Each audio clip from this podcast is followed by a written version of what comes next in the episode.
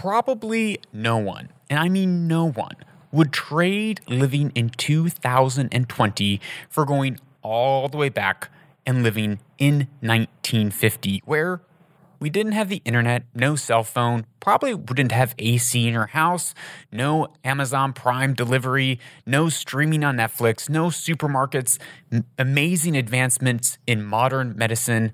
But, and this is myself included, but the question is are we wrong for choosing to rather live today, not that we have a choice, than in 1950? Hey, it's Lucas Skrobot, and you're listening to The Lucas Skrobot Show, where we uncover purpose, pursue truth, and own the future.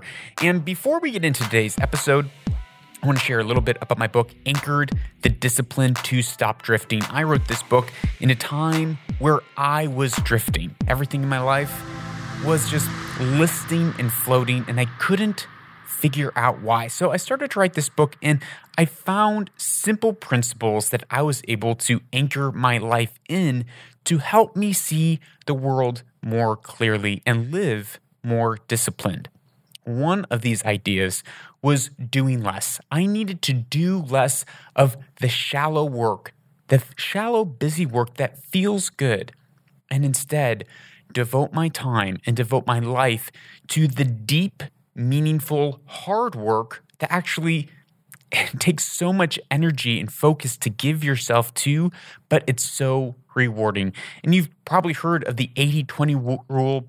It is basically that the 80 20 rule. We need to do that 20% that actually makes a difference and cut out that 80% of noise and busyness from our lives and that is something that, in many ways, we are going to be talking about today on this episode in maybe a backdoor, side door manner.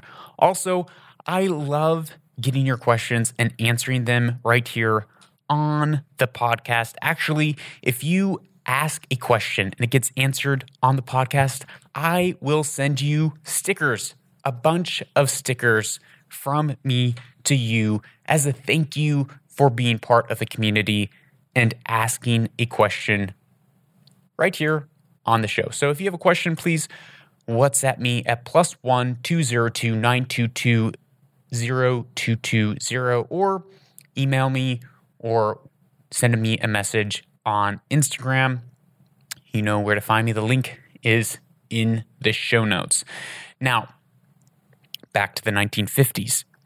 Back in the 1950s, do you know what was invented? Superglue was invented in the decade of the 50s. Power steering, the videotape recorder, the first music synthesizer, uh, transistor radios, the Teflon pan, the modern computer, and Barbie was all invented in the 1950s. I mean, can you believe living in a world where you didn't have superglue? Imagine the world that you would live in. No superglue, no cell phone, n- none of the the modern trappings that we have today, the modern luxuries that we have today. Another thing that you wouldn't have way back in the 1950s is your lifespan. The lifespan in America in the 1950s was 68.14 years compared to the lifespan in 2020, which is 78.93. Pretty much 79 years is the average lifespan, at least in America, today in 2020. So there are some clear advantages for living in the day that we do live in.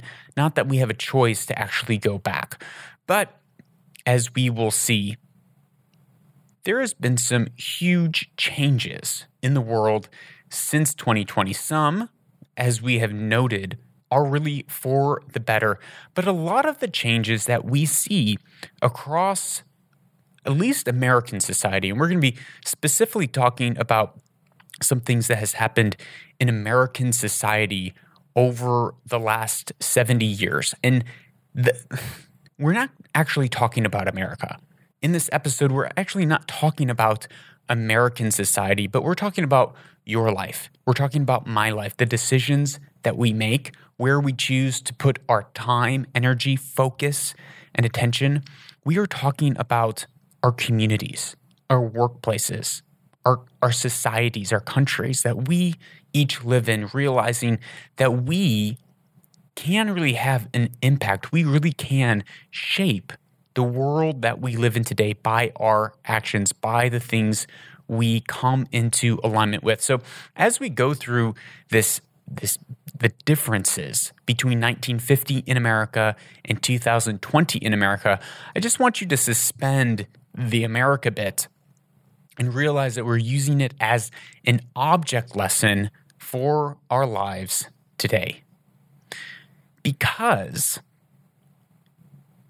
with the connected global society, what we see happening in America is and will happen to all of us across the globe if we are not careful about how we order our lives, especially in the connected world through the cell phone. The fact that you're listening to this just proves that we are all interconnected and culture no longer is just contained into the boundaries of a community or a country eh, by a geographical location, but it's stretching and reaching everywhere through our cell phones, through the internet. And that has some amazing positive effects through the network effect, through our connectivity, through our ability to share knowledge better and faster than ever before. But it also can have some extremely, extremely negative downsides.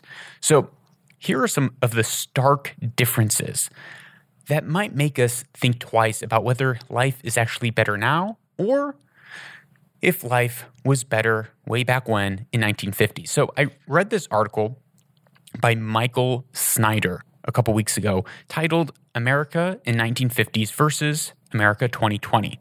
And I'm going to read a couple of the stats that he lays out in this article. The link to the article is in the show notes. In 1950, Michael writes, the Texaco Star Theater, The Lone Ranger, and Hopalong Cassidy were some of the most popular TV shows that Americans watched. In 2020, Netflix filmed entitled Cuties is so trashy and so disgusting that four states have sent Netflix a letter asking for it to be removed because it is quote unquote fodder for those with criminal imaginations serving to normalize the view that children are sexual beings. A lot has changed since 1950. 1950, television networks would not even show husband and wives in bed together. 2020, adult websites get more traffic than Netflix, Amazon, and Twitter combined. Crazy. 1950, people would greet each other as they walked down the streets. 1920, Americans are too enamored with their cell phones to be bothered with human contact and interaction. Now, a lot of this is also due to how cities have grown and the busyness of streets and traffic, city planning organization um, that plays a huge role into how we are connecting with one another. 1950s, chewing gum and talking in class were some of the major disciplinary problems in school chewing gum, right? 2020 kids are literally gunning down police officers in the, in the streets, right? It's just crazy. It's gang wars in America, just insane. 1950, people would make an effort to dress up and look nice when they'd go out in public. 2020, most of the population has become utter slobs. People of Walmart has become one of our most popular memes. You've seen those memes. People just walking around Walmart just like like they didn't even roll out of bed, like they're still in bed, just wearing the most absurd things. We've lost the sense of self-dignity and respect and and presenting ourselves in respectable manners with and to one another. In 1950s, the typical woman got married for the first time at age 20 and the typical man got married for the first time at age 22. In 2020, the typical woman gets married for the first time at 27 and the typical man at 29. Those ages this might seem like an insignificant stat, but it's actually really quite important. And the reason that this stat is quite important is that we see the extension of adolescence. And this is a, a specific ideology, a, a tactic that is used to make people more and more dependent on the state. Because if people take longer and longer and longer to grow up, longer to mature, staying immature in adolescence longer, then they're going to become more reliant on the state, more despondent, and lack of a drive in their life. So, this state uh, stat is really staggering to me to see how society is changing with just the ages that people are getting married in America today. 1950, a lot of people would leave their homes and their vehicles unlocked because crime rates are so low. And in some places, like here in the, the Gulf, still people are leaving their homes unlocked because of low crime rates. But in America in 2020, many live in urban areas that are and are deathly afraid of the civil unrest that has erupted. Gun sales have soared to an all time record high. In the 1950s, Americans actually attempted to parent their children. In 2020, and this one's huge, and we're going to talk about it. In 2020, we pump our kids full of mind altering drugs and we let televisions and video, video games raise our children. We have abdicated our responsibility of parenting to media, to the television, to screens and video games. What is that doing to our children? What is that doing to our children? In the 1950s, 78% of all households in America contained a married couple. In 2020, that figure has fallen below 50%. 50 less than 50% of the American households have a married couple in it.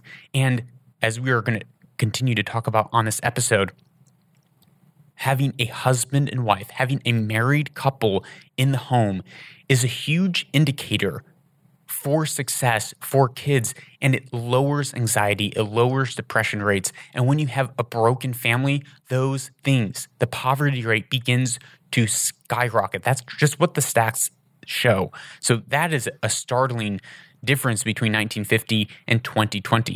1950, about 5% of all babies born in the United States were born to unmarried parents. In 2020, that number is up to 40%, 40% of all babies will be born to unmarried parents. That is startling.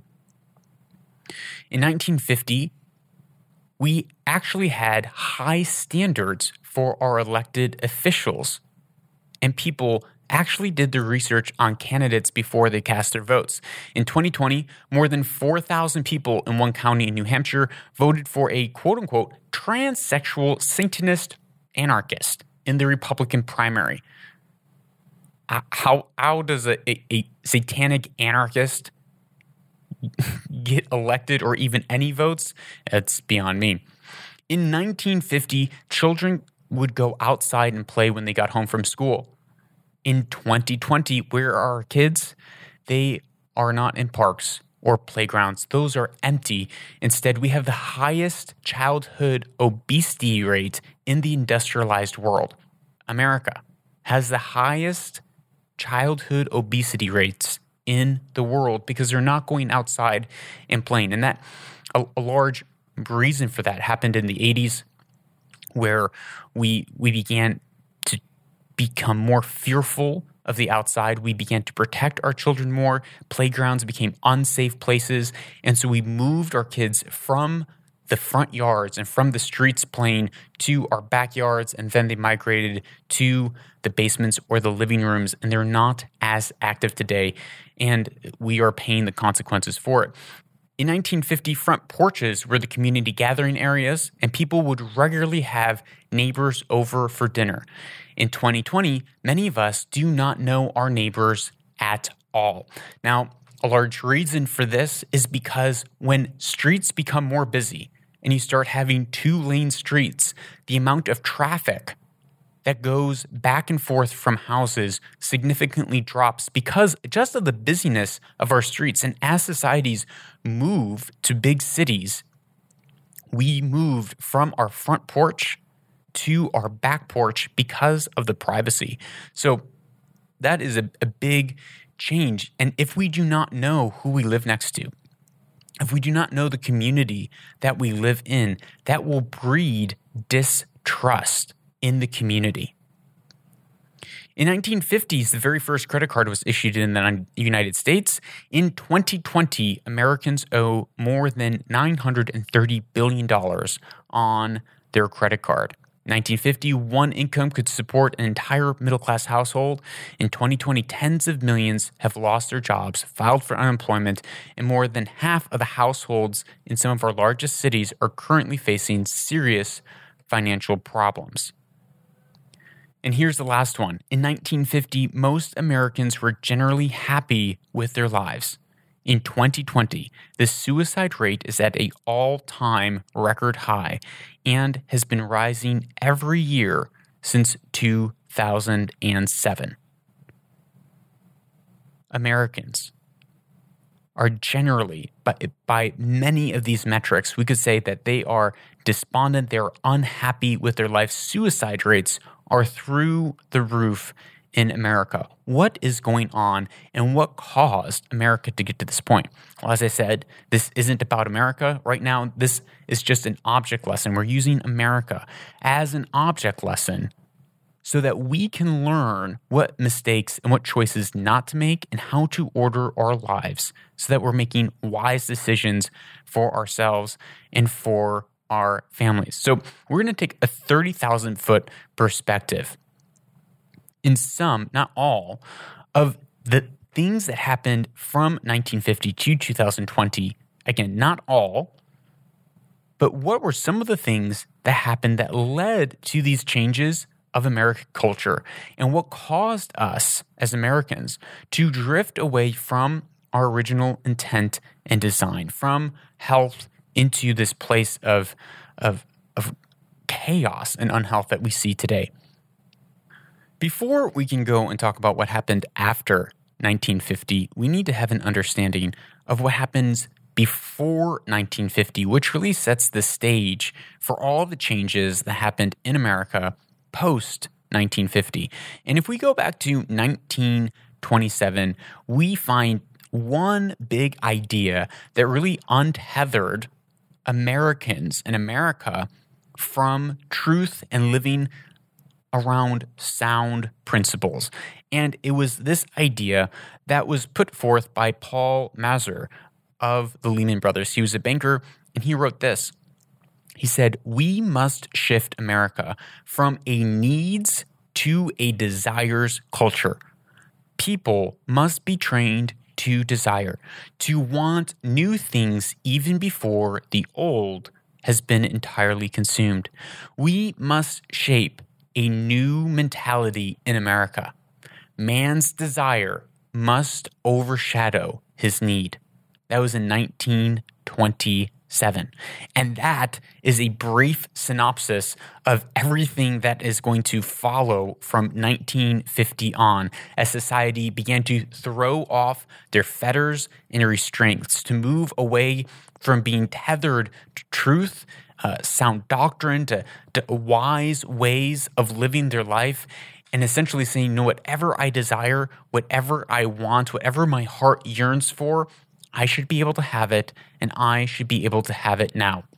So, World War II ends in 1945, and there is a massive push of industrialization to take all these jobs, all these people who have been fighting a war for decade plus, factories that were solely dedicated to servicing and, and giving resources to the war. Now they're all sitting idle well, what do we need to do to get this machine up and rolling, to get people and the economy stimulated? Well, this idea by Paul we need to move from a needs to a desire culture.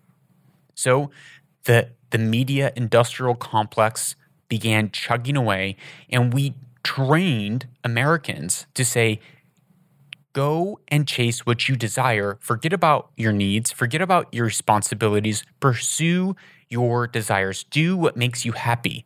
And all the marketing, all the messaging, all the media was around that, creating this sense of anxiety and lack, saying, You are missing out. You don't have enough. It's the whole keeping up with the Joneses.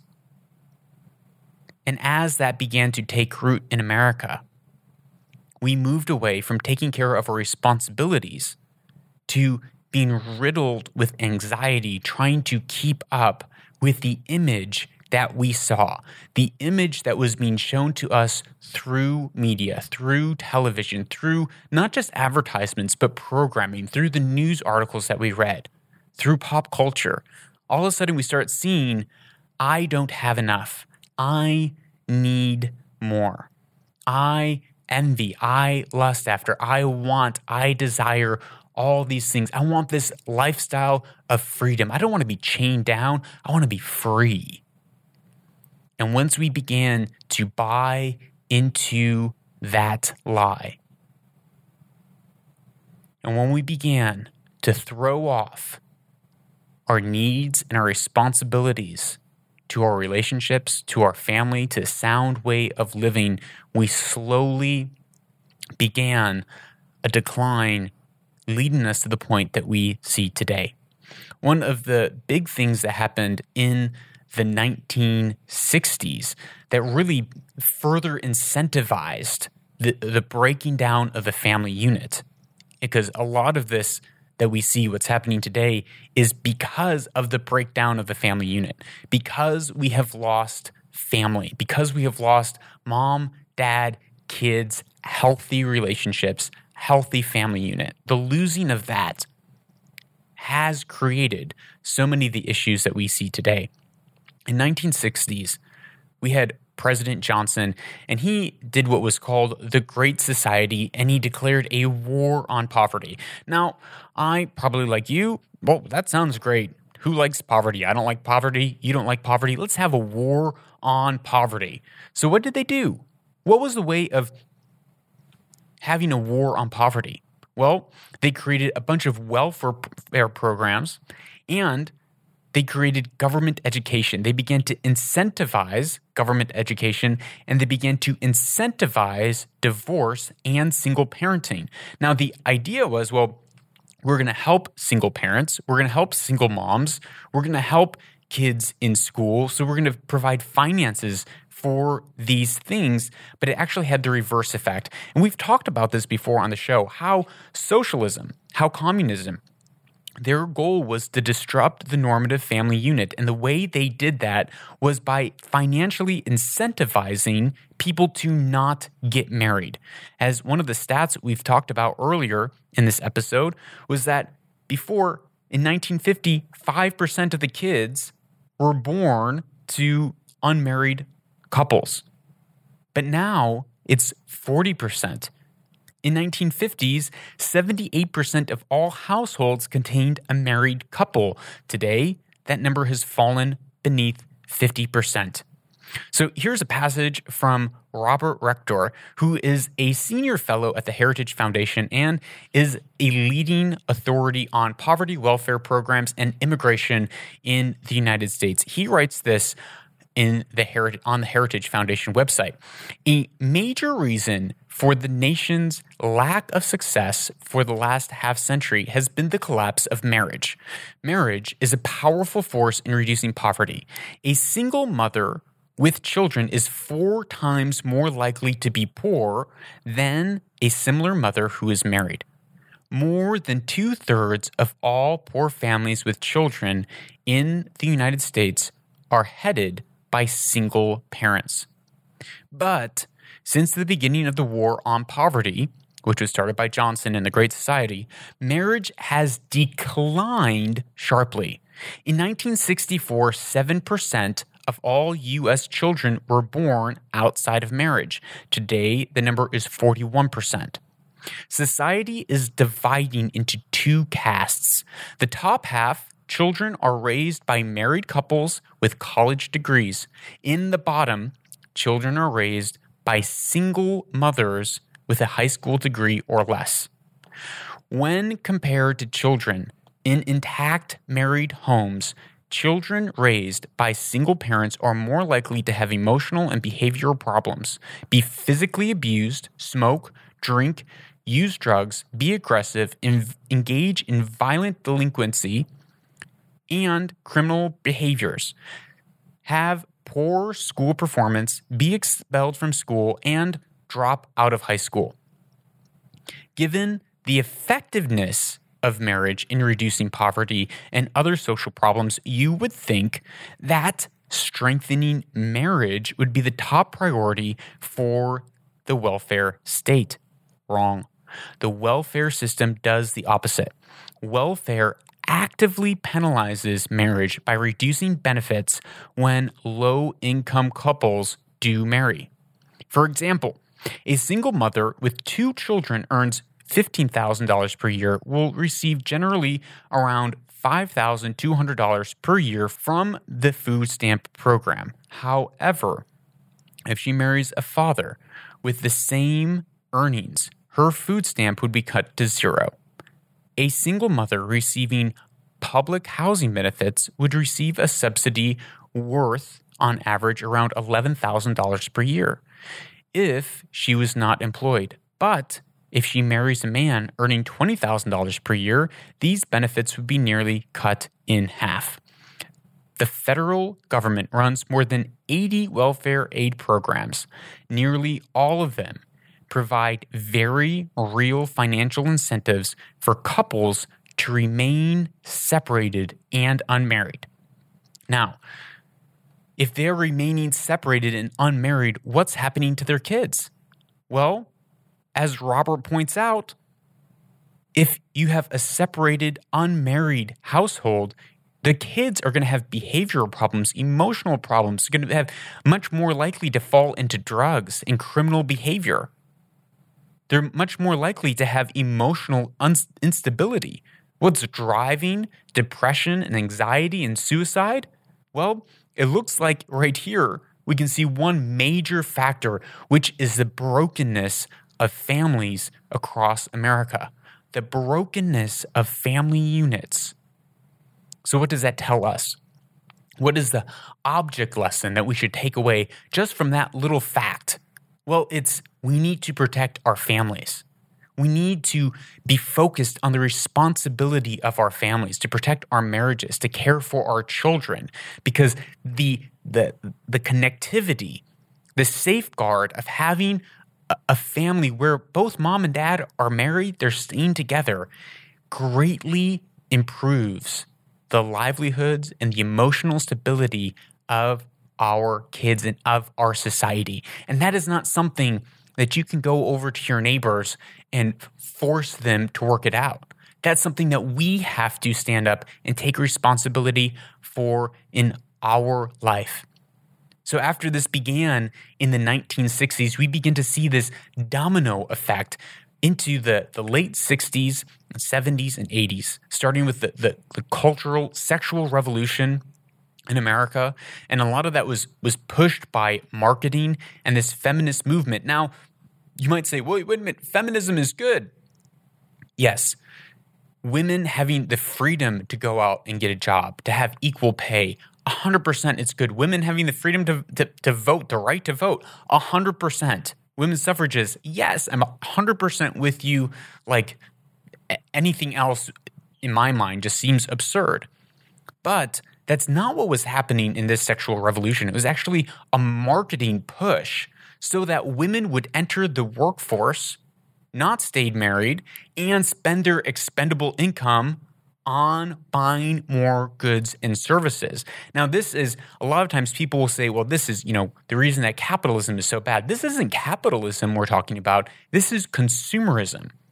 And there's a big difference between free market capitalism and consumerism and creating a culture where we are we are trained and taught and conditioned to consume more and more and more.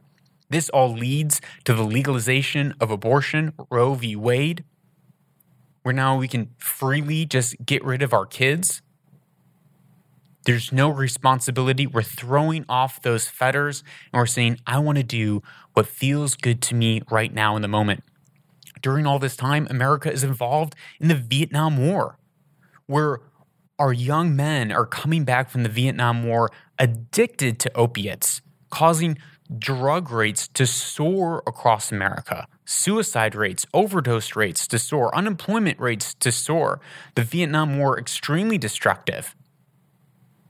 All of this is wrapped up into this furthering snowball effect, leading to, to more po- poverty, leading to more depression, leading to more suicide and more broken families. All around this narrative of do what makes you feel good narrative which is only further pushing the brokenness of families and is all connected back to the media complex. So, if you look at TV consumption in America from the 1950s to 2010, 2020, we see that in 1950, the average family watched 4.5 hours of television a day. 1960, that rose to five hours. 1970, that rose to 6.25 hours. 1984, we're up to seven hours of television a day. 2000, we're up to 7.5 hours of TV a day, and it peaks at 2010 at 8.9 hours of TV a day.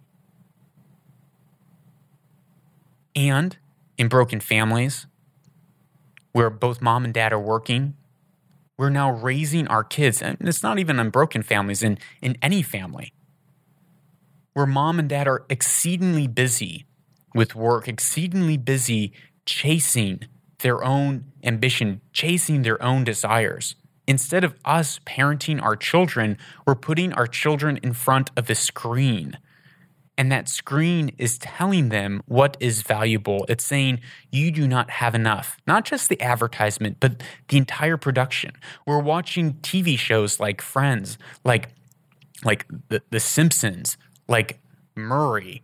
We're watching all these shows that tell us this is what you should pursue. This is what's okay. You don't need to stay married. You don't need to get married. You can just enjoy your life. Do what makes you feel good. And as we start to do that, we actually gain more and more anxiety in our life because we're trapped in this cycle where the more that we try to do what makes us feel good, the more that we realize it doesn't make us feel good. So we do more of it. And we get into this addictive cycle. And it all comes back to the question of what are we beholding? you know, I, I used to think, and sometimes I still do, that's like, well, well, what we think about the, the creation of the world, what we think about our origin, what we think about our value, who we are, who we're created to be, that that greatly affects the way that we are going to walk out life, that we're going to live out life, the, the, the disciplines that we set up. But more than that, it's what we behold, what we set our eyes on, what we fix our attention on, that essentially becomes our guiding North Star. And if we are beholding social media, right, at 2010, the numbers of TV consumptions drops to about eight hours a day by 2017. Why? Well, we're trading TV for social media.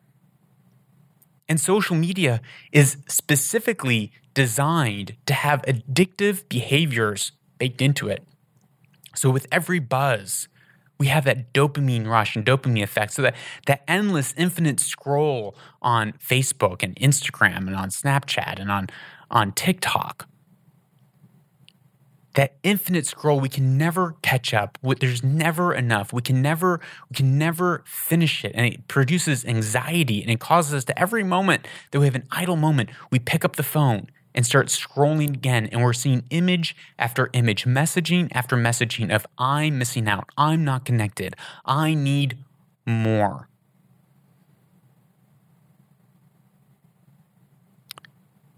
In 2007, the smartphone was born. And, interestingly enough, the suicide rates among those aged 10 to 24 increased nearly 60% between 2007 and 2018, according to a report released by the Center of Disease Control and Prevention. The rise occurred in most states with 42 experiencing significant increases. So 42 states experienced a significant increase, nearly 60%. The suicide rate increased from 6.8 per 100,000 in 2007 to 10.1 per 100,000 in 2018. The report compared three year averages of suicide rates for 2007 to 2009 and 2016 to 2018. The Wall Street Journal writes this Some medical health experts suggest that social media use among teens might be fueling the increase in mental health conditions and leading to greater suicide risks. And some early studies have linked smartphone use to anxiety, depression, sleep deprivation among adolescents. The recent visibility of suicide in the media, what we behold, and online might also increase the suicide rates. Now, how much are we on our phones? Well, the majority of Gen Z smartphone users say that 64% are constantly connected online, with 57% admitting that they feel insecure without their mobile phone. Generation Z spends an average of 4 hours and 15 minutes per day on their mobile phone, with 95% of them owning a, a smartphone. 78% consider their mobile device the most important device to go online compared with 74% of millennials. That phone is connected to us at all times and we are on it at all times. With every buzz, we are picking it up. How many times do you pick up your phone a day? These social media platforms are designed, are engaged to trigger our minds, just like being addicted to gambling or cigarettes or opiates. It does the same thing to our minds, and it leads us to high levels of dissatisfaction where we're living in this virtual reality world and it does not ground us, it does not connect us, it does not satisfy our relational needs, even though it feels like it should. And we keep on searching more and more for it. So we scroll more and more, but we end up being more and more disconnected. So, what can we learn? Well, first, what we behold, we become. And second, what we incentivize, we produce. And third, we cannot change the world around us as much as we think that we might like to, as much as we tell ourselves that we're able to, as much as society tells ourselves that we should. But what we can do is take responsibility. What we can do is realize that we need to become individuals that are rooted and grounded in love and truth, seeing the world rightly and walking out our purposes in the earth, walking out with high fidelity to our relationships, to our spouses, to our children's, to our loved ones, to walking with integrity and uprightness in amidst of in a day where everyone is just pursuing their own desires by doing the hard work that matters rather than chasing the shiny things. We, we need to learn that it's dying to our desires and not trusting our hearts because they're just so deceitful. They just deceive us all the time. Our desires deceive us. Instead, we need to commit to do what we ought to do, not what we desire to do, which takes time and energy. Time and energy to build those boundaries and disciplines in our life, not only for ourselves, but our relationships and for our children's and for our communities. So, my final charge to you is whatever is true, noble, whatever is right, whatever is pure, whatever is lovely and admirable, if anything is excellent or praiseworthy, think about such things. For what we behold, we become. What we behold, we become. So, what are you beholding on social media? What are you beholding by your ears and what you're listening to? What music are you beholding? What values are they exalting? What are you beholding within the confines of your home or your marriage? What are you beholding within the confines of your community? What are you laughing at? What are you accepting? What are you normalizing? Are you are you valuing your relationships? Are you valuing if if you're married, are you valuing placing a value on staying married? Knowing that that's going to have a huge impact on your children? Or when you're going into marriage, are you saying, "You know what? I'm going to do we divorce is not in our vocabulary. We are if we're getting married, we're staying married and we're going to have kids with inside that marriage because we know that that is going to set our kids up for success. Not just worldly success, not just having a great job or great education, which it will help, but having emotional wholeness and solidness. When we look back to what life was like in the 1950s to 2020, and the changes that have taken place, the vast changes, we can see that it's the moral fabric of our American society that has deteriorated so much. And that has happened through ones and twos, individuals here and there, making choices of what is okay, what is not okay, what they will normalize and accept, and what they will totally refuse. And you and I have that same responsibility for our families, for our communities, and for our nation so that we can not only not fall into that, but so that we can build up our communities into a place of health and wholeness, and that starts with us. So, thank you for listening to the show, to the podcast. If you have any questions, I would love to hear from you, and I will answer them right here on the show. And if you ask a question and it gets answered, I will send you free stickers. So you can WhatsApp me at plus one two zero two nine two two zero two two zero. I will love to hear from you.